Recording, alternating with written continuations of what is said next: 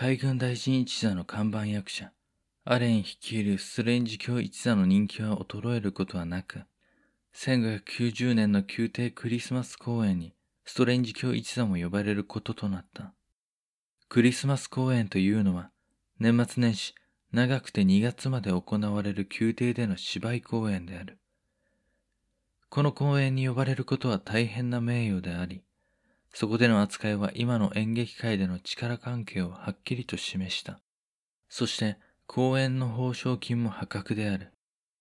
新作の披露とはいかなかったが、今までのレパートリー、特にマーローの作品からストレンジ教一座の持つレパートリーの人気芝居は全て披露した。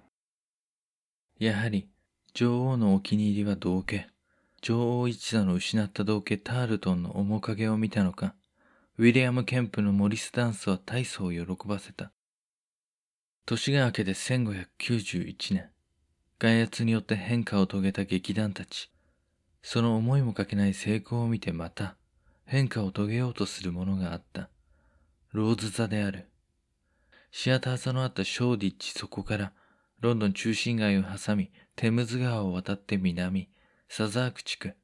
そこに3年前、フィリップ・ヘンズローと食料雑貨商人のチョムリーが共同で建てた。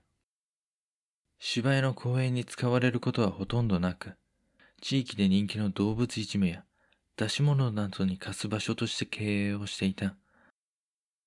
なぜ芝居に使われることが少なかったのかというと、ローズ座はシアター座やカーテン座と比べて建物自体小さかった。そのため、客席の最大収容スペースも舞台そのものも狭かったのだ。だがヘンズローは工業主として木を見て芝居用の劇場に転換する構想を持っていた。そこに来てのシアター座、カーテン座を仕切るジェームス・バーベッジの成功。ローズ座自体の経営と権利から手を引いていたショムリーのこともあってすでにヘンズロー単独の所有となっていたため、ヘンズローの行動は早かった。芝居を中心に回す劇場となるには改築が必要だ。そこで舞台を広くしよう。そして収容人数ももう少し増やそう。と。結果、舞台を後方に下げ、客入りのスペースも舞台も拡大することに成功した。そして1591年、春になる頃には芝居を本格的に行うことができる劇場へと姿を変えた。あとはここローズ座を本拠地にする劇団さえ決まれば、バーベッジスタイルの経営を行うことがすぐにでもできる。劇団はどうする？狙うなら決まっていた。一番輝きを放つ星だろう。アレンも一時合体とはいえ加わっているストレンジ教一座。年末宮廷の舞台に立った自身の劇団。パトロンであるストレンジ卿もそれは女王からの信頼の証であるとして、一旦胸をなで下ろしていた。そして迎えた穏やかな春。生命の喜びに満ちた希望の世界が始まる。ただし、それは全てのものにとってではないようだ。春にうごめき出すものあまた。4月、国内のカトリック勢力の動きを取り締まっていたバーリー卿の機密網は、ある一通の手紙を絡め取った。内容は一文。あなたが古いパン屋の権利を望むなら、我々はそのために力を尽くします。RP より。それは最重要警戒対象、カトリック神父、ロバート・パーソンズがストレンジ卿に宛てて書いたものであった。古いパン屋の権利、それは何か、言わずもがな王座である。この押収した手紙以外もすでに同じようなものが彼のもとへ届いているやもしれない。バーリー卿は直ちに、ストレンジ卿のもとへ送っていた諜報員たちを増員した。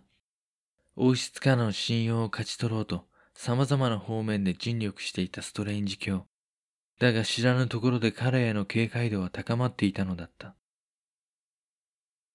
さて、演劇界の方はというと、1591年に入ってからしばしば海軍大臣一座のアレンのもとをローズ座の支配人フィリップ・ヘンズローが訪れていた。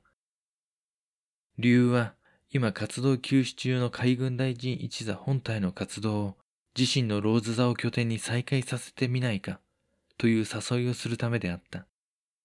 現在、ストレンジ教一座の中心で公演を行っていたアレンは、最初は断っていた。確かにこの先も、海軍大臣の進化としての自分を公言しながらも、他劇団の名のもと舞台に立ち続けることはできない。だが今はその時ではないし、しばらくはストレンジ教一座と共にいるつもりだった。だが、ヘンズローは粘り強かった。アレン君、またこうして会ってくれてありがとう。劇場もようやく本格的な芝居ができるような改装が終わったよ。それも君たちを迎え入れるためさ。シアターカーテンのバーベッジを見て君も思わなかったかい？役者劇団と劇場が組むこの無駄のない営業モデルを。あそこは家族経営だ。息子のカスバードも父を手伝い経営に参加している。ゆくゆくは次男リチャードを中心に据えての劇団、劇場一体化モデルの強化を図ることだろう。市内での公演禁止が解かれない中、現にそうなりつつあり、近い将来それは確固たるものとなる。今君はその片棒を担いでいるが、君のおかげでさらなる名声を得た合同劇団。それが解かれた時、君の海軍大臣一座は一体どこを拠点に活動していくつもりかね。合同公演に参加していない君の劇団員たちをどうするつもりか考えてはいるのかな。またロンドン中の芝居小屋を回り、夏には地方を回って稼いでいこうと考えているのではないだろうね。舞台に立ち、喝采を浴びれればよいと今に注力しているアレンは、実際これからのことを計画的に考えてはいなかった。言われてみればバーベッジのビジネスモデルは、一回の公演で莫大な収益をもたらす。それは役者であるアレンに支払われる報酬からも、今までの劇場巡りのそれと比べればありありと見て取れた。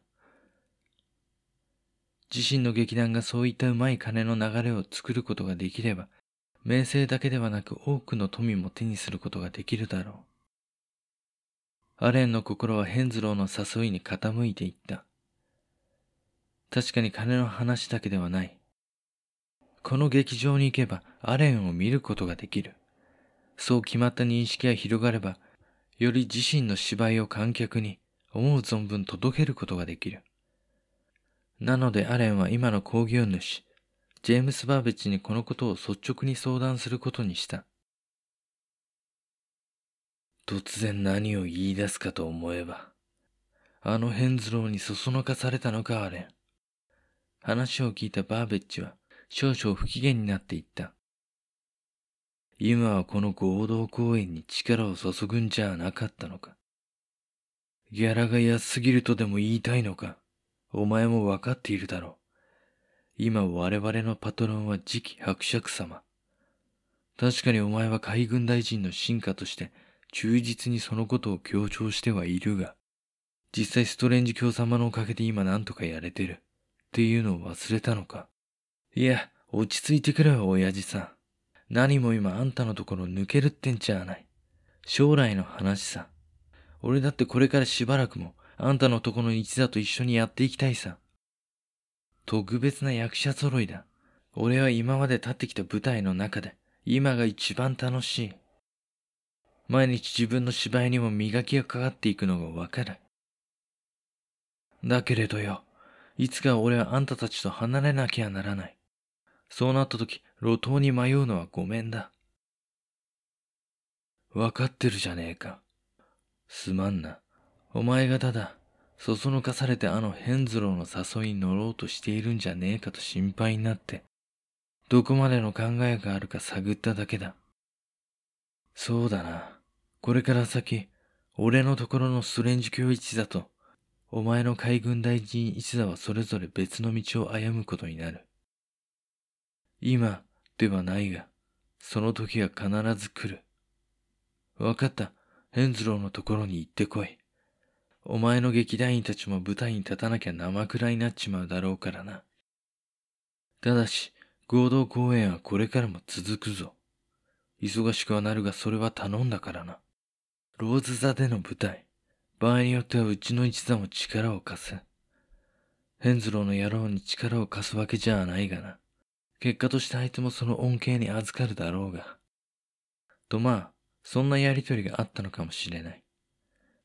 5月、ローズ座にて再集結。海軍大臣一座は舞台に立った。改装オープンと合わせた大々的な興行に客は殺到した。そこではもちろん、アレンを代表する芝居、タンバレイン大王も打たれたし、ロバート・グリーンの新作、クルエル・オーランドも主演はアレンが務め、大盛況のまま幕を閉じた。